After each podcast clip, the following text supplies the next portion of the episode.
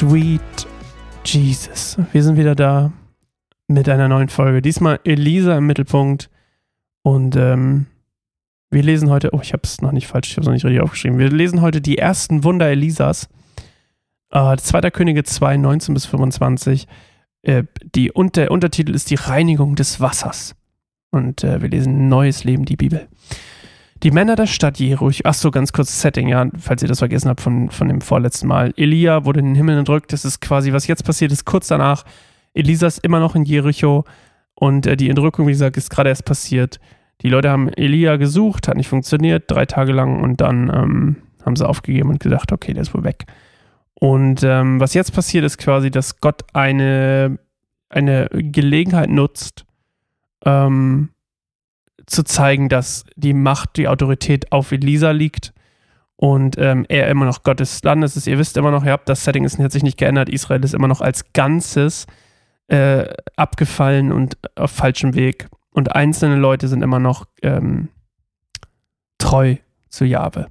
Okay, die Männer der Stadt Jericho redeten zu Elisa, wie du siehst, Herr, ist diese Stadt sehr schön gelegen, doch das Wasser ist schlecht und es verursacht Fehlgeburten. Da sagte Elisa, bringt mir eine neue Schale mit Salz. Sie taten, was er verlangte. Elisa ging damit hinaus zu der Quelle, schüttete das Salz hinein und sagte, so spricht der Herr. Ich habe dieses Wasser gesund gemacht.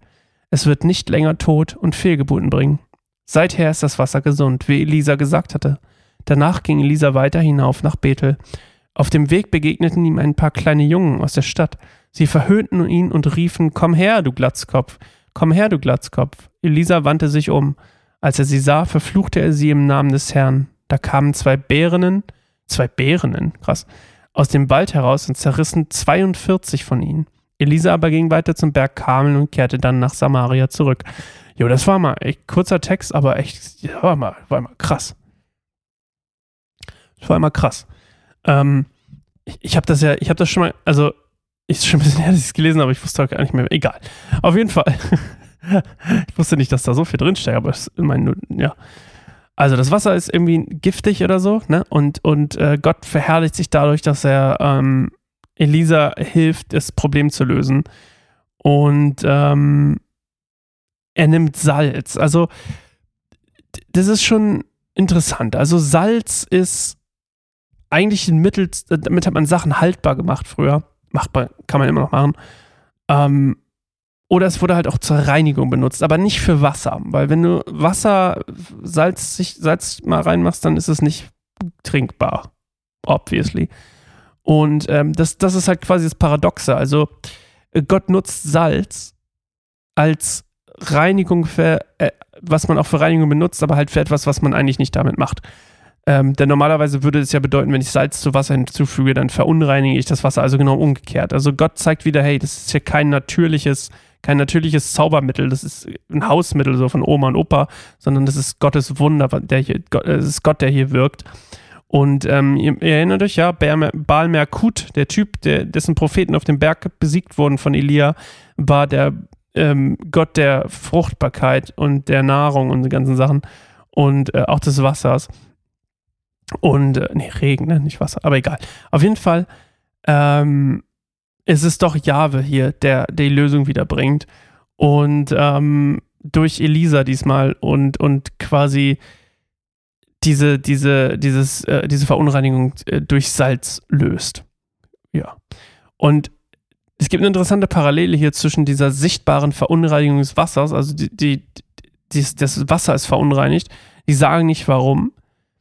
Die sagen nur, die Stadt ist sehr schön gelegen. Die Betonung liegt da, weißt du? darauf, die, die, wie schön sie gelegen ist, also die Schönheit. Doch das Wasser ist schlecht, also der, das, die Essenz quasi des Lebens ist ver, verunreinigt. Und das drückt so ein bisschen diese, das, dieses, das gleiche wie der Feigenbaum aus. Ja, der Feigenbaum sieht schön aus, er wird aber keine Frucht bringen. Und das ist hier die sichtbare Verunreinigung des Wassers, steht in Parallele zur geistlichen Verunreinigung Israels. Äh, durch die Baalsverehrung und diese ganzen Sachen. Und Gott will sich daran verherrlichen und reinigt das Wasser. Und ähm, dann sagt er, das Wasser bleibt von daran gesund. Also quasi ist ein fortwährender, äh, ein fortwährender Beweis von Gottes, von Jahwes, vom richtigen Gott Israels äh, Güte und Gnade für sein Volk und von seiner Macht. Und dann läuft Elia, Elia, Elisa, ich will mal Elia sagen, mein Gott. Dann läuft Elisa weiter und dann verhöhnen ihn so ein paar Jungs und sagen Glatzkopf, Glatzkopf, Glatzköpfe übrigens. Ähm, äh, wahrscheinlich sagen sie das zu ihm, ich habe nicht ganz rausgefunden, warum, aber Glatzköpfe wurden, ähm, waren Aussätzige früher. Also die meisten anscheinend, die aussätzig waren, mussten sich die Haare scheren oder so. Habe ich nur so ein bisschen irgendwie. Auf jeden Fall verspotten sie ihn. Und ähm, ja. Dann verflucht ähm, Elisa sie ähm, im Namen des Herrn. Das heißt, das im Namen des Herrn ist ganz wichtig. Elisa er verflucht sie nicht, weil er stolz ist, weil er sich gekränkt fühlt oder so, sondern weil sie ihn verhöhnen als die Person, die er ist, also als Propheten Gottes, also als Gesandter Gottes verhöhnen sie ihn und deswegen verflucht er sie im Namen des Herrn.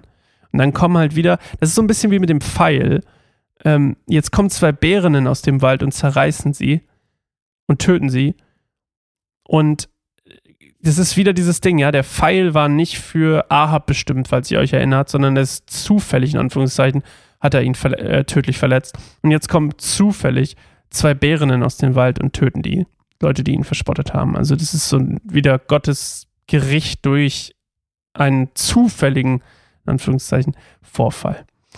So, und dann geht er nochmal äh, weiter zum Berg Kamel und kehrt dann nach Samaria zurück. Also er klappert so ein bisschen hier vielleicht auch nochmal Elias äh, Werdegang ab. Ähm, jetzt in seinen ersten Tagen als Prophet Gottes. So, wir hören uns morgen wieder zu einer neuen Folge Bibelstunde Goldemund, dann mit dem Krieg zwischen Israel und Moab. Hoho, zumindest dem Anfang. Bis morgen, ciao.